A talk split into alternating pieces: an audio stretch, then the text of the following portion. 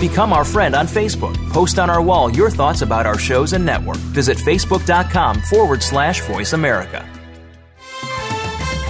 The following program is being brought to you on the Voice America Variety Channel. For more information about our network and to check out additional show hosts and topics of interest, please visit VoiceAmericaVariety.com. The Voice America Talk Radio Network is the worldwide leader in live Internet talk radio. Visit VoiceAmerica.com. The views and ideas expressed on the following program are strictly those of the hosts or guests and do not necessarily reflect the views and ideas held by the Voice America Talk Radio Network, its staff, and management.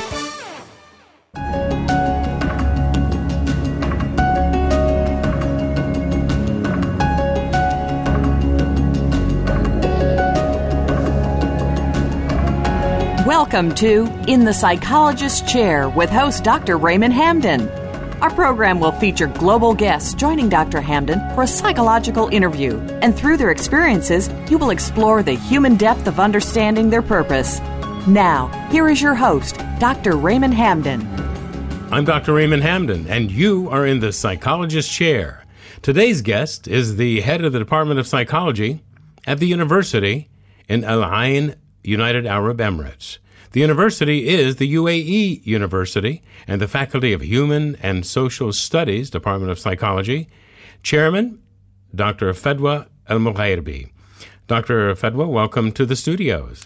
Thank you. We're really delighted me. that you're with us today, and your English is impeccable because you were a graduate student and did your doctorate's degree at the State University of New York. Yes, I did. You don't seem old enough to have a PhD. All you young people have PSYDs. Yes, well, I have very good genes actually, so I'm not that young, but thanks to my genes.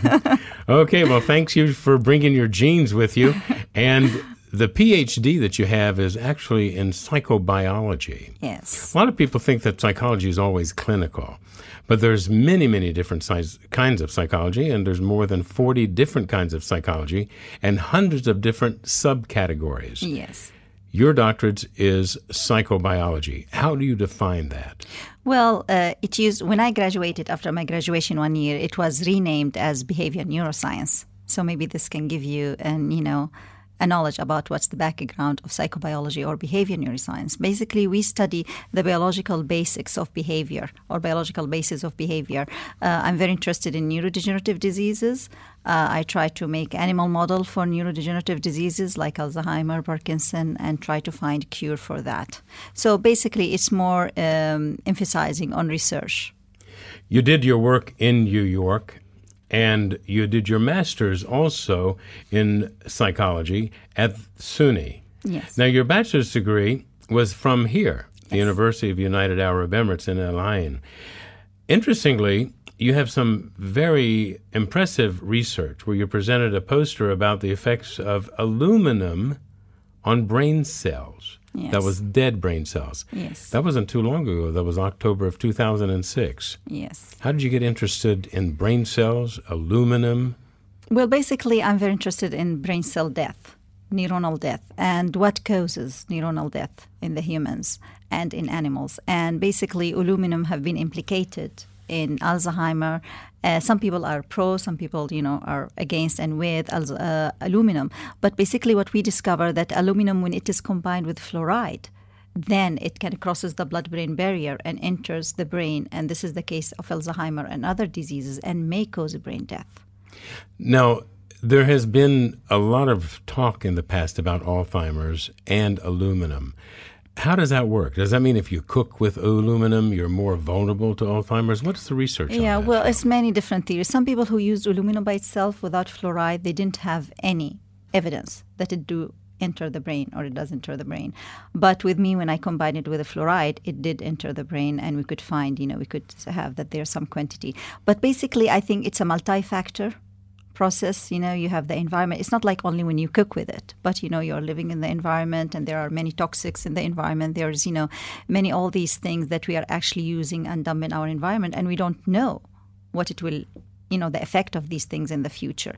So i don't want people to be paranoid but it's good to be environmental friendly and try to protect the, fr- the environment for your own sake and for your children's sake. As a person who's a specialist in behavioral neuroscience, were you finding a lot of work consulting in the United Arab Emirates, in the Middle East at large, Europe, America?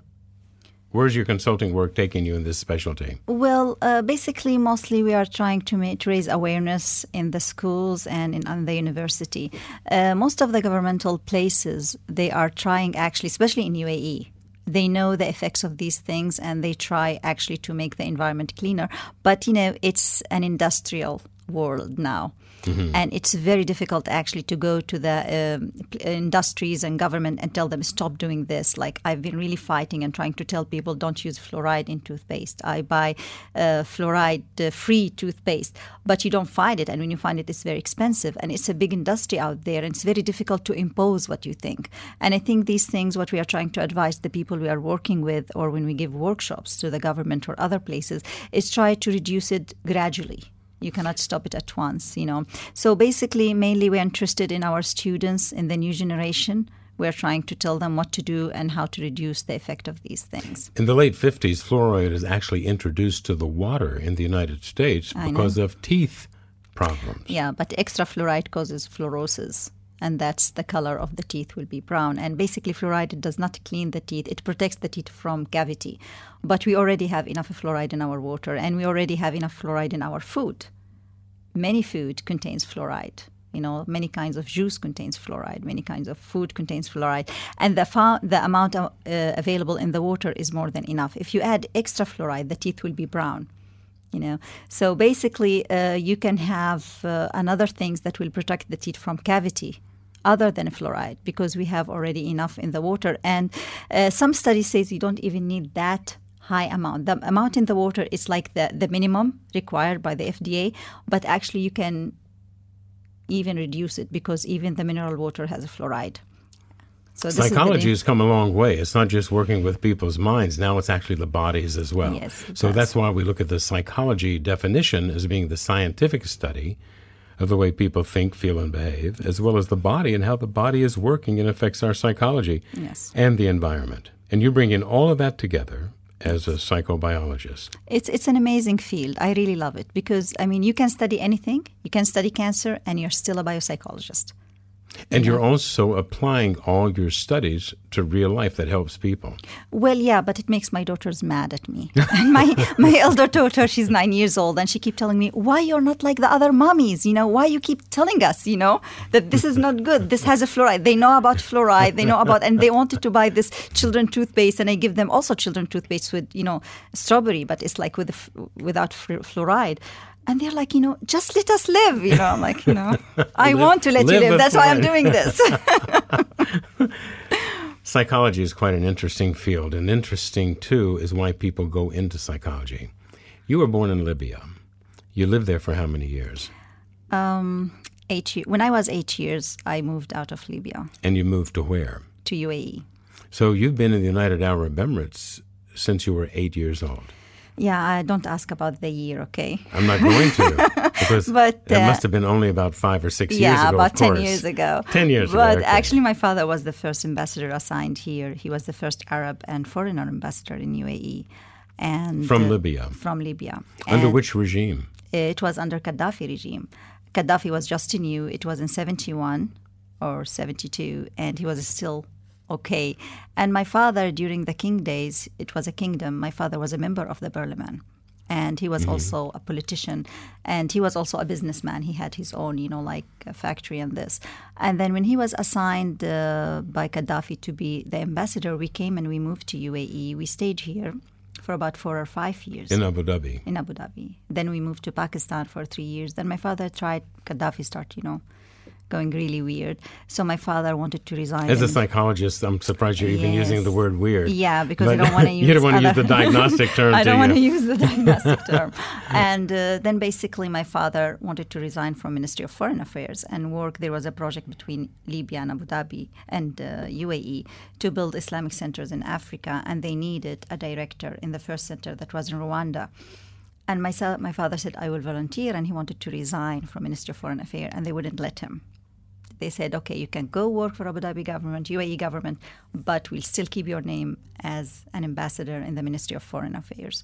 Uh, but since then, our like relation, political relation with Libya, sort of, my father drew himself out, and uh, we stayed in Africa, between Africa and. Uh, when Abu you say Dhabi. you stayed in Africa, you mean you stayed in which country? Rwanda. Okay, fine, but you did not go back to the African country Libya No. again. Yeah, no. When was the last time you were there? 89. And that was the last time you could go there politically. No, not politically. Actually, in 89, there was an embargo because of the Lockerbie uh, problem between Libya and uh, the world. And they were an embargo against Libya. And then uh, actually, my father had a hip replacement, and he couldn't. We, the only way to go to Libya was through, you know, Egypt for us because I'm from Benghazi originally, and my father couldn't. He had a hip replacement, and he couldn't drove all the way. So usually, my brothers, my elder brothers and sister, they would come from Libya and visit us here or in Egypt. We used to meet in Egypt. So they would be allowed to travel freely. Uh, well, they used to, yeah, they used to drive or by ships, but not by planes Oh, during the embargo. So it was less difficult to get through by water or by land than by air. Yeah. Now, you were educated in the United States. When you went for your graduate studies in the United States, had you been in the United States before that? Well, just for a visit. My, I had my elder brothers and sisters. They graduated from the States, from Colorado and from Missouri. And we went for a trip when we used to live in Pakistan for like about 25 days, a trip to the States. So actually, I've never lived longer than that. It was only a trip. So uh, your first time to the United States was not as a student; it was actually as a family member as a tourist, visiting. So you lived as a diplomatic child, Yes, I did for a long time. and is that the reason you had to become a psychologist? well, uh, actually, it's more like a family reason. Um, I had my uncle. I have one uncle and one aunt, and my uncle, who's the youngest, he have some psychological disorder. And seeing him growing up, actually, he was away. He he used to live alone, but I, I, I he used to come once in a while, and sometimes he used to be uh, like away for a long time in his own house. And my father, it, I could see how it really hurted my father, but we, you know, and that was the only reason, actually, the main reason that I wanted to be a psychologist. Still, I didn't become a clinical psychologist, and my uncle is the one person that I could never, you know, like see him after I graduated or did something. But That's not an unusual unusual kind of a reason for people to go into psychology. Usually the ideology of going into psychology is because there is an issue. And we're going to be talking more about you and your personal life. We're going to be talking about what encouraged you into psychology from this uncle's kind of behavior. And we're delighted to have you, Dr. Fadwa. Thanks. I'm Dr. Raymond Hamden, and you are in the psychologist chair. We're going to be back in just a moment.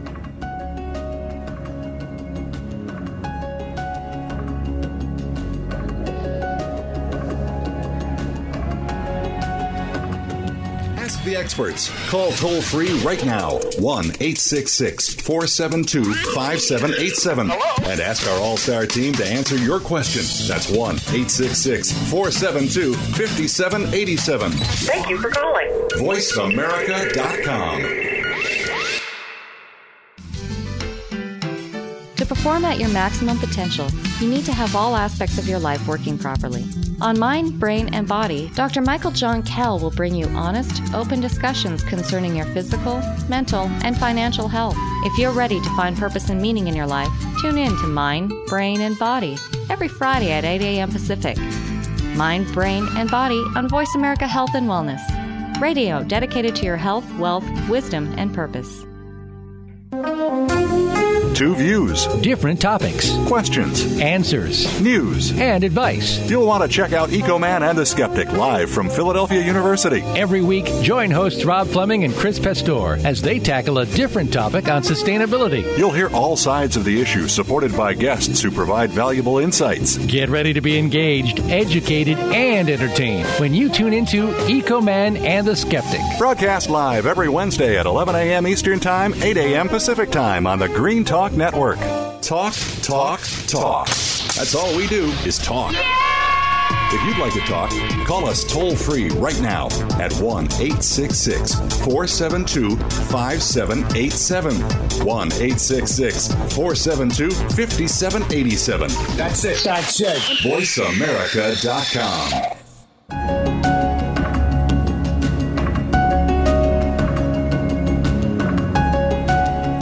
You are listening to In the Psychologist Chair with Dr. Raymond Hamden and his featured guests. We'd love to hear from you via email at info at inthepsychologistchair.info. That email address again is info at inthepsychologistchair.info. Now, back to Dr. Raymond Hamden. I'm Dr. Raymond Hamden, and we're back in the psychologist chair with Dr. Fadwa Al Mughairbi. And she is the chair of the Department of Psychology at the United Arab Emirates University in Al Ain, United Arab Emirates. Psychology is a very interesting field. It attracts many people. It has many different specialties and subspecialties. At the time, you chose psychobiology. Your uncle, I would assume it's your dad's brother, the way you Yes, were yes. Referring to. Your paternal uncle Yes. had some kind of psychological disorders. And that attracted you to the field because you were so curious, I would imagine from the way you were describing it, that you wanted to look for a cure. Yeah. Uh, my uncle actually, of course, when when I, living at that time, I knew from my mother and father that you know he had really weird acts, and uh, of course they didn't understand exactly. Uh, but he took him. My father tried his best to take him to doctors, and eventually, after when I went to the university and studied psychology, I discovered actually it was not a psychological disorder, but he had schizophrenia and uh, but but I remember when my father took him to England, and uh, one doctor diagnosed him and went to my father and said, "You know, your brother is really responsible for everything he did, and he's just so cunning, so don't give him a chance." And my father was so hurt. And when I studied and I, I you know, I was telling all the symptoms and I could analyze and know what's going on with him, I felt really bad you know i felt really bad. Of course i explained to my father and to my mother what was going on. But uh, you know uh, th- there was like so many so little awareness about mental the difference between mental and psychological disorders and about psychological disorders in general and about psychology in general. And uh, of course as you said being away from my country and traveling from one place to another and meeting different people and you know different acts, you know, seeing different act from different people every time, uh, this makes the person uh, more interested in psychology. The chemical disorder that your uncle suffered from, or the cognitive disorder or emotional disorder, whatever, is still out because the jury's not back yet on which one schizophrenia actually is, whether it's psychiatric, psychological, Or cognitive. or cognitive, or any of those that can all be put into the same sphere. Where is your uncle now? He's in Libya. He always lived. I mean, he live he lives alone, but uh, he always come and visit the family. And uh, I have an older sister who's like very affectionate, and very very kind. And whenever he gets sick, he just go and stays with her in her home. And uh, she tried her best to make him live with her, but whenever he feels okay, he just go. He has his own house, you know, and he stays in his own house. But we all, I mean, my my ne- ne- nieces, nephews, and my brothers and sisters, they they always look after him. Is that the most significant early memory you have? Is that of your uncle? Yes, yes. The most uh, the most significant memory I had is when he came back. We were visiting Libya from I think UAE or Africa, and he came to our house.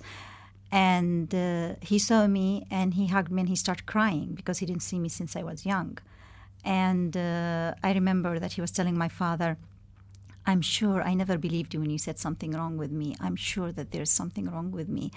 I hear voices and then I look, there's nobody. And I see things and I tell people and then I come and there's nothing, you know. So obviously, he was talking about hallucination and delusions. And uh, but I remember when my mother was talking when he used to live with them, and I mean, all of us we have such a love for him, but we know we can't do anything. Especially now, it's it's too late. And before there were not much awareness about his illness, and um my family did the best according to their knowledge. They took him out. They tried to help him, but um, I think this makes me realize how it's important to make people aware about this, you know, psychological, chemical, or cognitive uh, problems, and make people, you know, sort of uh, know how to deal with them and where is the area and who's responsible. I mean, where they can go to ask to seek help. Your family seems to be very close. Yes, we are. And how many brothers and sisters are there? We are five brothers and three sisters. Eight children. Eight children. And your number which? Well, um, I am the one before the last. So you're the seventh of eight children. Yeah, but uh, there are big age difference between me and my older brothers, and I'll tell you a very interesting story if you have time. When I was seven years old, I remember. I mean, we always lived before I come to UAE. I came to UAE when I was eight years old, and uh, before when I was seven years old or six, I remember I had my auntie, my father's sister. She used to live in Darna. That's about three hours away by car from Benghazi or two hours. And whenever she used to come to us, my sister Zainab and my sister uh, Amina used to call her Ummi, and that means mother. Mm-hmm. And then I asked my sister Huda, and I told her why Amina and Zainab keep telling, calling my auntie Ummi. And she told us, she told me that Fadwa, auntie, Zainab is not our sister. Zainab is our cousin, and that's her mother. But her father died when she was six months old, and mm. she was raised in our house, and her mother remarried. So that's why, and Amina out of respect because, you know, they used to live together. And then she said, by the way, Fadwa, we are also half siblings. Like five of us, our my father used to be married before my mother to another lady, and she died when my elder five brother and sisters, you know, she died. And uh, then after a year, my father married my mother. So, so actually, I have five. It's the three of us, and uh-huh. I have five, like three brothers and two sisters who are half brothers. Yeah. So I remember I was so shocked because. But I you never, never, were raised that way.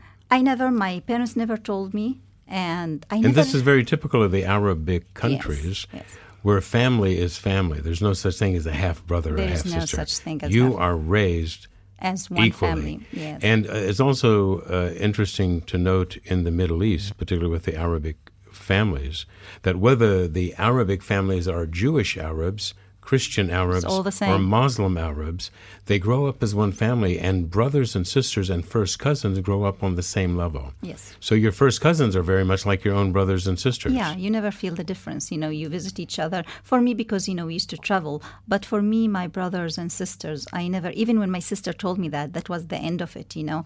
And then I start remembering how I have two maternal aunts by the same name so one was my I'm like you know duh, I never realized that maybe they were work. twins. But but you know like the uh, the Jewish and the Christians I have many Jewish and Christian friends.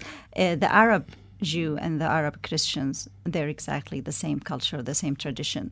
So I mean you don't feel that they are Christians this is what many people around the world don't recognize mm. is they think that the Arab world has one particular religion and that's it. Yes. They don't realize that it's the culmination of all the Abrahamic religions yes. who actually live in peace. Yes. Until a third party comes in and ruins yes, it for and tell them. them that you know you shouldn't live in peace. exactly. So hopefully people will be going to live in peace again. yes. But it's uh, it's quite endearing that you grew up in North Africa. You were born and raised there until the age of eight. But then your formative years, your impressionable years, were in the Gulf countries.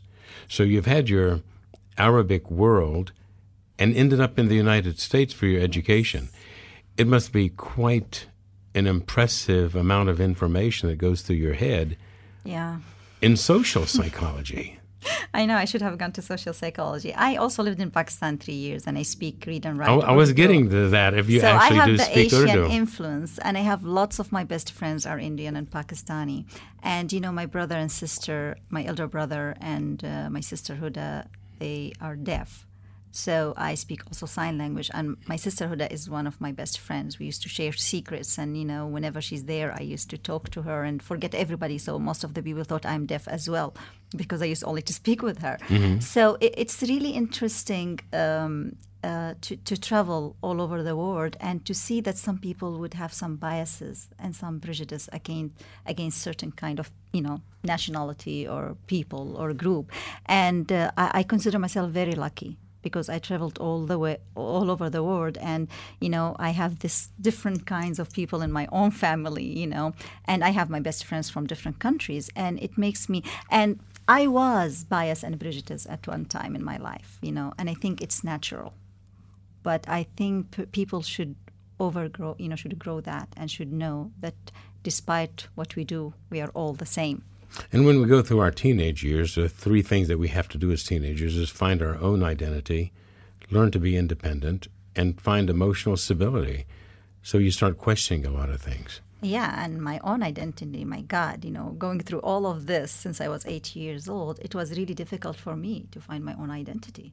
And uh, it was really like, you know, okay, I'm Libyan, but, you know, when I go to Libya, I feel sort of stranger if, especially if my sister Huda is not there. When my sister Huda is there, then you know we just talk all the time. So well, thank goodness for Skype. You can still talk. Yes, thank goodness. So basically, but at that time we didn't have Skype. But my sister was with us, and uh, basically, it's really interesting when you when you look you know, at yourself and you try to find where do you belong. I loved UAE so much. I lived my childhood here. And at the same time, I love Libya. And then when I go there, I miss my friends and my home here. So it was really sort of a conflict. And when you are young, it seems like such a difficult thing. Now, when I look back at it, I'm like, it was like, it was really fun. But at that time, it was like, you know, who am I? You know, what I really want to do, where I want to live. And it was really interesting experience. You were born in Libya, but you hold a UAE citizenship. Yes. So UAE for me is home. I lived here since I was eight years old, and I'm, I'm I love Libya. It's my home as well, and uh, it's very difficult to explain to people how can you be so, you know, um, so, so, loving yeah passionate about the same two countries you know but i lived in uae i have the citizenship i have my home here in al ain so Al Ain is my country, it's my home. When I'm in Al Ain, I'm so relaxed. Yeah, Al Ain is a suburb of Abu Dhabi. A lot of people think it's its own emirate, yeah. but it's actually a suburb of the nation's capital here. And it's a, it's a beautiful place. It's actually the garden community as well as the university center. It's mm-hmm. actually the origins of the university here. When you were growing up, you lived part of your life in Pakistan. Which part of your life was that in Pakistan? In Islamabad uh, I lived in Islamabad in the 70s, and we, after a few months of our arrival, the revolution, Zia al-Haq, Zia haq make revolution against uh, uh, Bhutto, and then you know we had to live the next stage of Pakistan, mm-hmm. you know, mm-hmm. during Zia al-Haq time. Yeah. I'm Dr. Raymond Hamden. We're in the psychologist chair with Dr. Fadwa, the chair of the Department of Psychology at the United Arab Emirates University. We'll be back.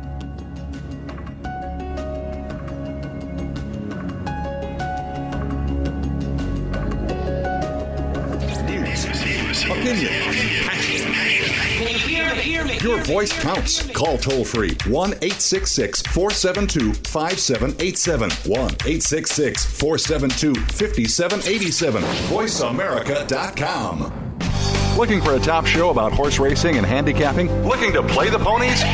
Join us every week for Winning Ponies with Ed Meyer. This show is the perfect complement to the Winning Ponies website where you'll go inside and behind the scenes with the top jockeys, trainers, agents, and handicappers in the world of horse racing. Listen for top plays for the weekend and the spot play of the week and win prizes just for listening. Winning Ponies with Ed Meyer is live Thursdays at 5 p.m. Pacific, 8 p.m. Eastern on the Voice America Sports Network.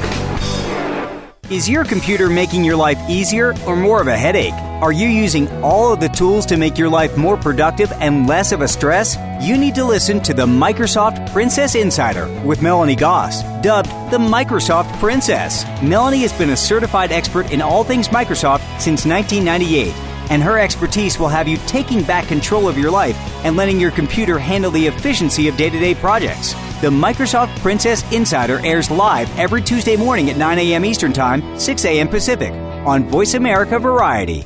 News, opinion. Your voice counts. Call toll free 1 866 472 5787. 1 866 472 5787. VoiceAmerica.com.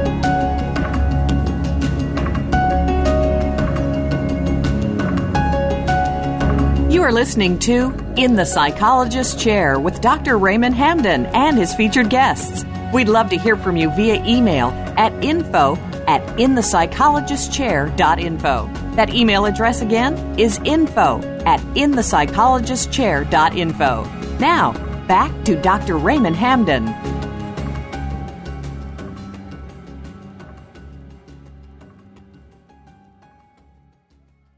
I'm Dr. Raymond Hamden. We're in the psychologist chair, and Dr. Fadwa El is with us. from the Department of Psychology, United Arab Emirates University. You were born in, until the age of eight, you lived in Libya. You were raised primarily in the United Arab Emirates with a few years in Pakistan. And then you did your master's degree and doctor's degree in the United States. You've lived in two hemispheres. You speak several languages English, Arabic, Sign Language, as well as Urdu. A little French. No, I'm not so perfect in French, but a little bit. Because me- Rwanda, uh, sorry, when we lived in Rwanda, the main language was French. Rwanda, you were there for quite a while as a diplomatic family. Uh, no, not as a diplomatic family, but my father worked there in the Islamic Center. And he stayed there for about seven or eight years. So, but we stayed with him continuous two years, and then we came to UAE on 82 for my university. And we were only going visiting in the summer and holidays. So you were not there in the 90s during that terrible the atrocity. massacre. No. Did you have people that you knew that were part of that tragedy? Yes, yes, unfortunately. And here you are, a person whose home in Libya, where you were born and raised until you were eight, is Benghazi, Yes. a city under siege. Yep. What does that feel like today? Well, actually, I feel very proud. My brothers and sisters, they used to go for uh, civil uh, disobedience. And uh, they're working a lot, and every day they used to go out, and my and we couldn't sleep till we called them, and we are sure that they are back home safely. And they saw many people dying in front of their eyes. My brother and sister, till now, they're and their families, they're very active, you know.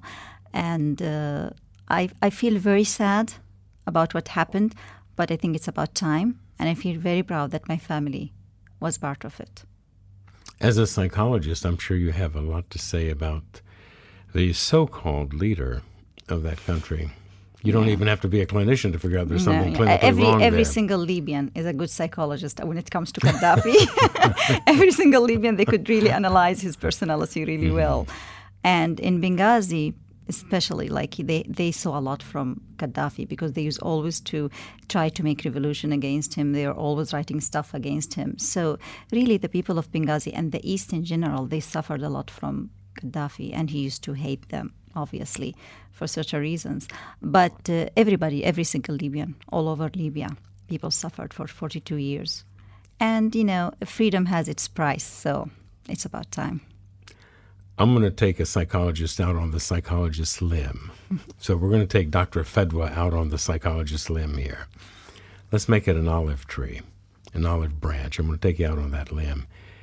You're going to be put as president of Libya for the purposes of today's show. what are you going to do? A lot. Uh, Libya needs a lot, but I'm sure I'm so happy that the Libyan people can help me when I'm a president, because basically everybody who they made the revolution, every single person, they really suffered a lot. And once the revolution happened, they really started cleaning their area and they start to unite again. So I think what I'm gonna do, I'm gonna first of all develop democracy and try to treat people equally and give them the chances that they have been deprived from. You know, Libya is not 100% Arab.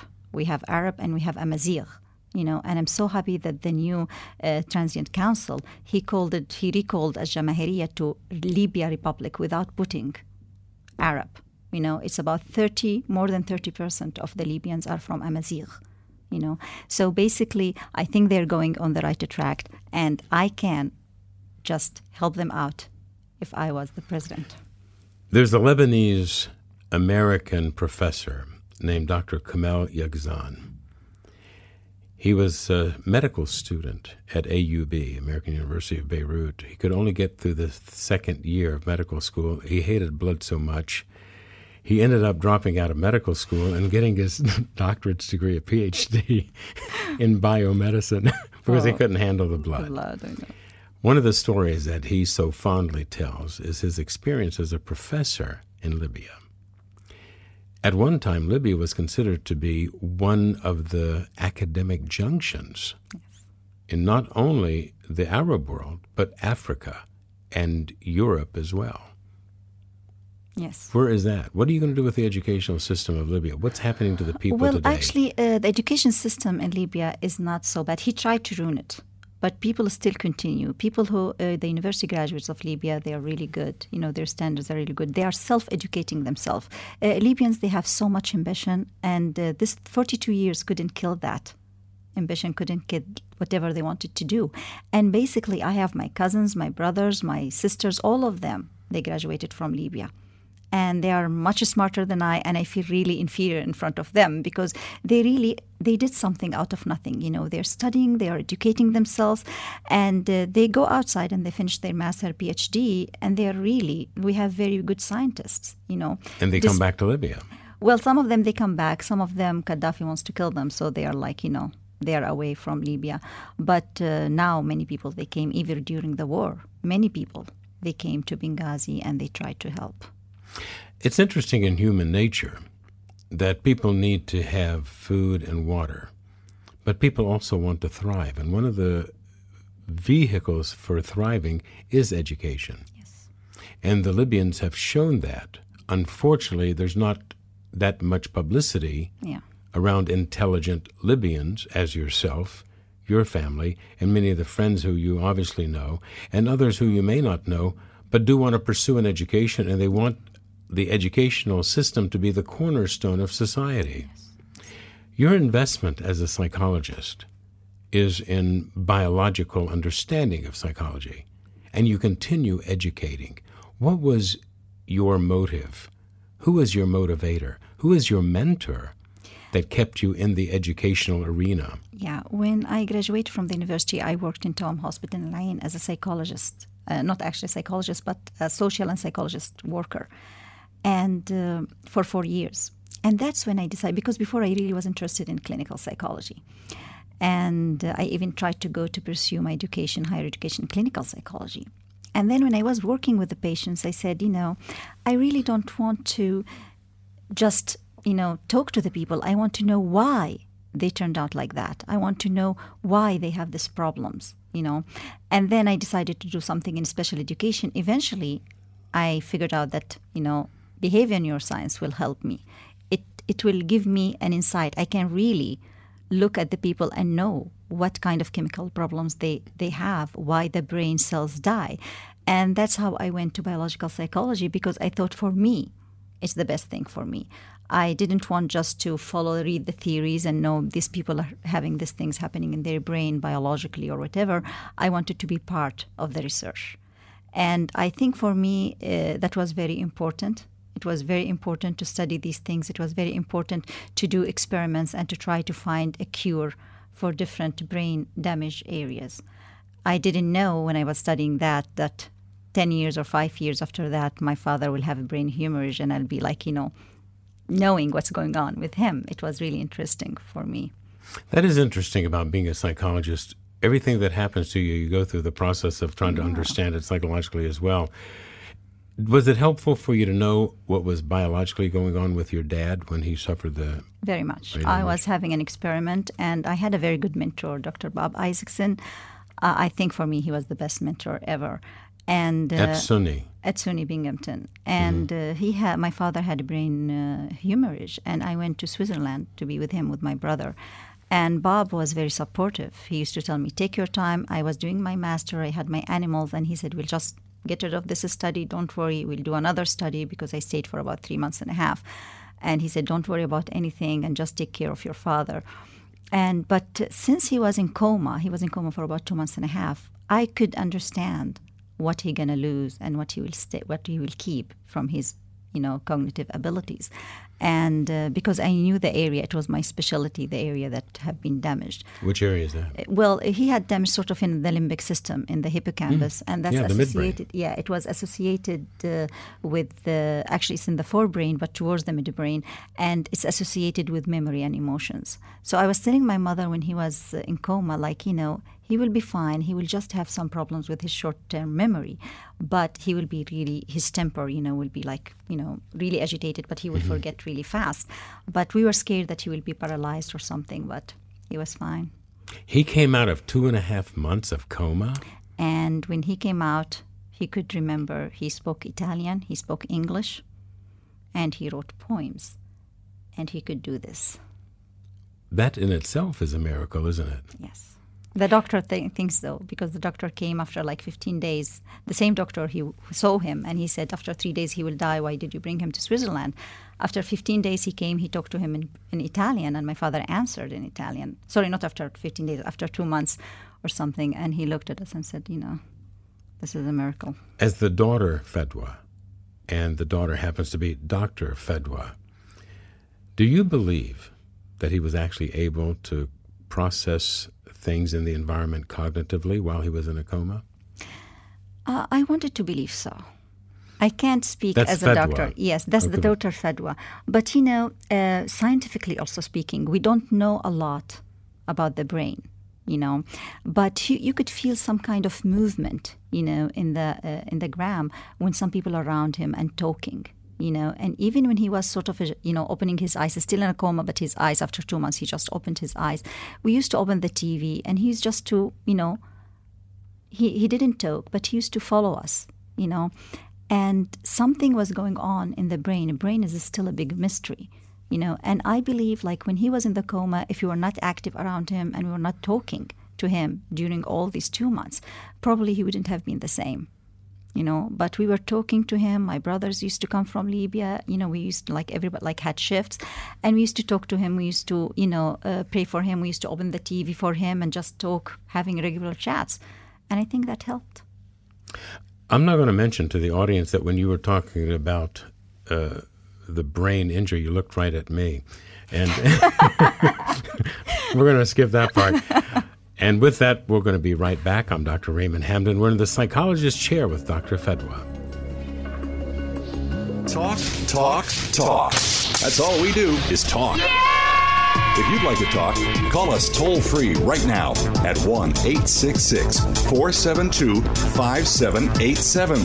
1 866 472 5787. That's it. That's it. VoiceAmerica.com.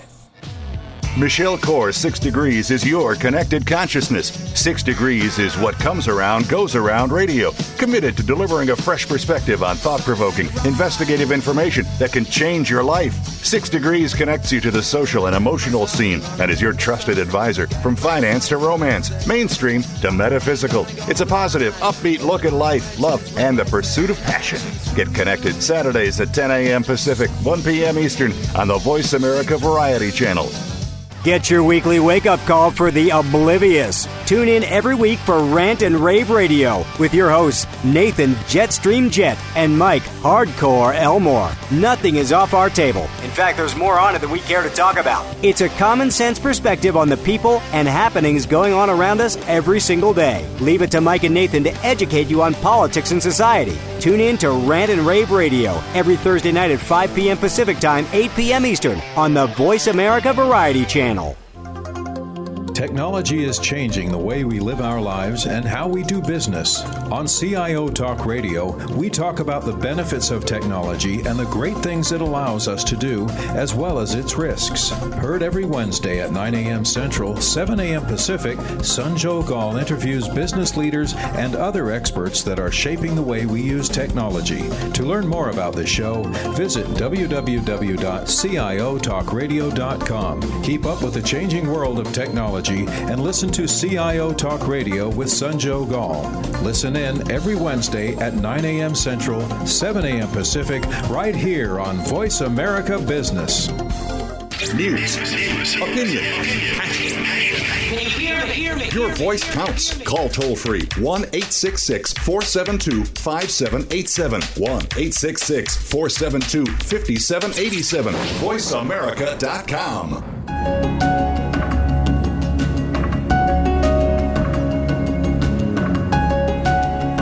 You are listening to In the Psychologist's Chair with Dr. Raymond Hamden and his featured guests. We'd love to hear from you via email at info at inthepsychologistchair.info. That email address again is info at inthepsychologistchair.info. Now, back to Dr. Raymond Hamden. I'm Dr. Raymond Hamden in the Psychologist's chair with Dr. Fadwa Al Mughairbi, who is the chair of the Department of Psychology, United Arab Emirates University. Born and raised until the age of eight in Libya, lived a lot of her youth in the United Arab Emirates, Being of a diplomatic family, she also lived in Pakistan and Rwanda before getting her master's degree and doctorate degree in psychobiology from the State University of New York. I'm going to talk about you personally by asking you some personal hmm. questions. With being the seventh of eight children, a very active, intelligent family, your style of communicating, are you an introvert where you keep things to yourself, think about it before you say anything? Or are you the extrovert who says, I'm going to be transparent, everybody's going to know what I'm thinking and I'm feeling? No, I was more introvert. I was very shy. Uh, thank God I had my best friend, my sister Huda.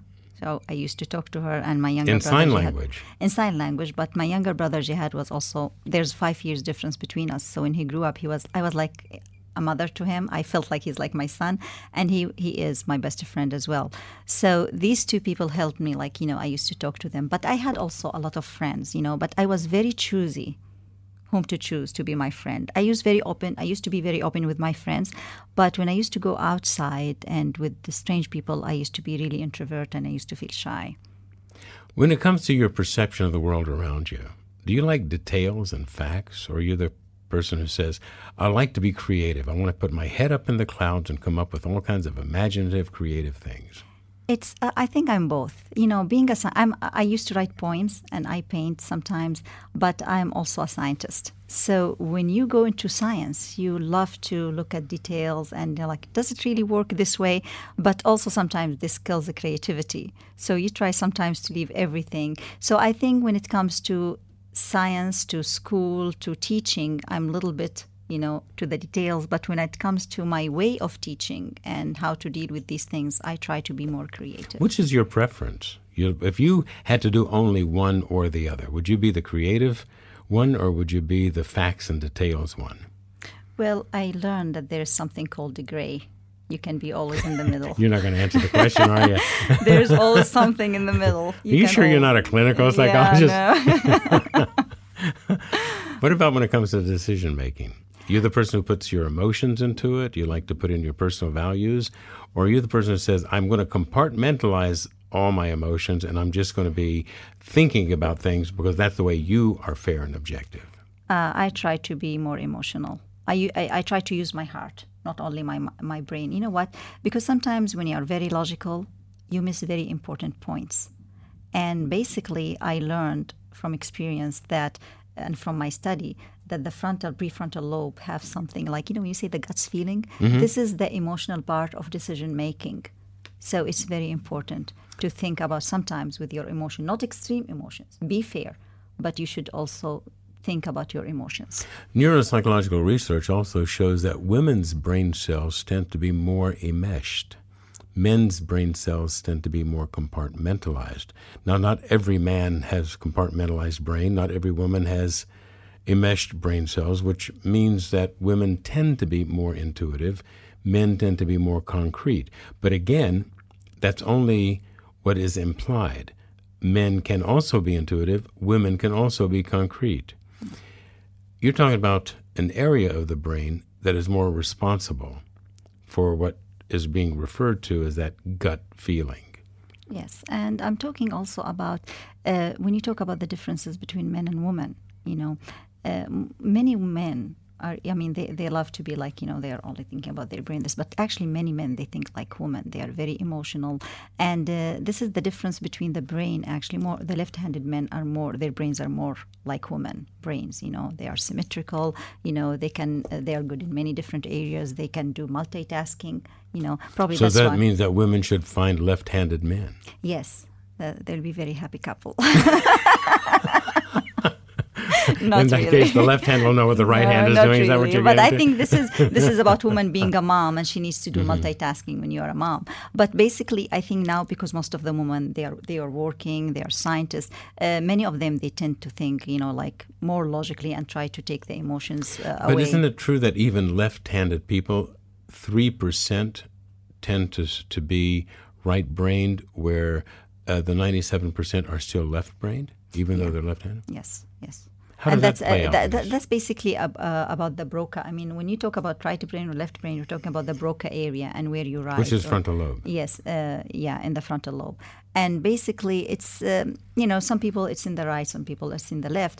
But uh, we are talking also about the symmetry of the brain. Are the two parts, the left hemisphere and the right hemisphere, exactly the same? Or there are differences? I'm So- still going to ask you some personal things. okay, so I couldn't get away from it. not, not going to let you do that, Dr. Fadwa. You have too much to offer the audience. Okay. Education is obviously a very important element for you. You and I had an opportunity to work together a few years ago when the Dubai government asked us to be on the psychology SME panel. And we were putting together the laws, the ethics, the scope of practice. You've taken that another step, or even two. You're bringing in a graduate school program to the university in Al Ain. UA University, starting this September 2011, will have its first graduate school program that'll be recognized internationally In the clinical psychology, yes. and in clinical It's, it's the first in clinical psychology. It's the first in our department. Are you requiring people to have a master's degree to get into doctorates, or can they go from bachelor's to doctorates? Uh, we have a PhD program in the university, and uh, they can go directly from the bachelor degree to the ma- to the you know uh, master and PhD. It's a PhD program, but there is you know uh, a combined actually. Yeah, where they but pick for up the the masters master, the yeah. But to in our department, we made the first uh, master in clinical psychology, and of course they have to be bachelor graduates to enter our department. And uh, I'm very happy. I have a very good team. You know, I couldn't have done it alone. I have a very good team, and we are also initiating a family well-being clinic. Hopefully, we can offer uh, psychological and counseling services to the society. Which is a great soon. place to train your students. Very good, very good place. How many faculty do you have now? Well, uh, my department is the biggest in the college. So basically, we have about 22 faculty members, and um, they are very good. They're very smart. And most of them are internationally educated. Most of them, yeah. Uh, most of my colleagues, they graduated either from USA or from England. And their educational systems that were that you're putting together here it'll be internationally recognized so it'll be recognized in the united states in england in india the philippines Everywhere. everywhere in the world Yeah, UA University is an internationally accredited university, and every program we try to offer, we go through very tough criteria from the university. The master program, the department have been trying to get a master program for the last 10 years, and the university used to reject it because they had very high criteria. the doctoral program would it be phd or psyd PhD. so you're going to go with the phd but that doesn't necessarily mean theoretical degree. That actually is a practical degree as well. And you have enough people in the united arab emirates with 140 nationalities represented actively residing in the uae it's going to be a haven for students to get cross-cultural psychological experience Definitely, definitely. it is wonderful to have you. you. Congratulations on the amazing things you're doing for the field of psychology Thank you very much. and for the Middle East and bridging the West and the Eastern Hemisphere. Dr. Fadwa Mughairbi, Chairman of the Department of Psychology, UAE University. I'm Dr. Raymond Hamden, and you are in the Psychologist Chair. You again for joining us this week for In the Psychologist Chair. Please join Dr. Raymond Hamden for another edition next Tuesday at 9 a.m. U.S. Pacific Time on the Voice America Variety Channel. Until we speak again, hope you enjoy your week.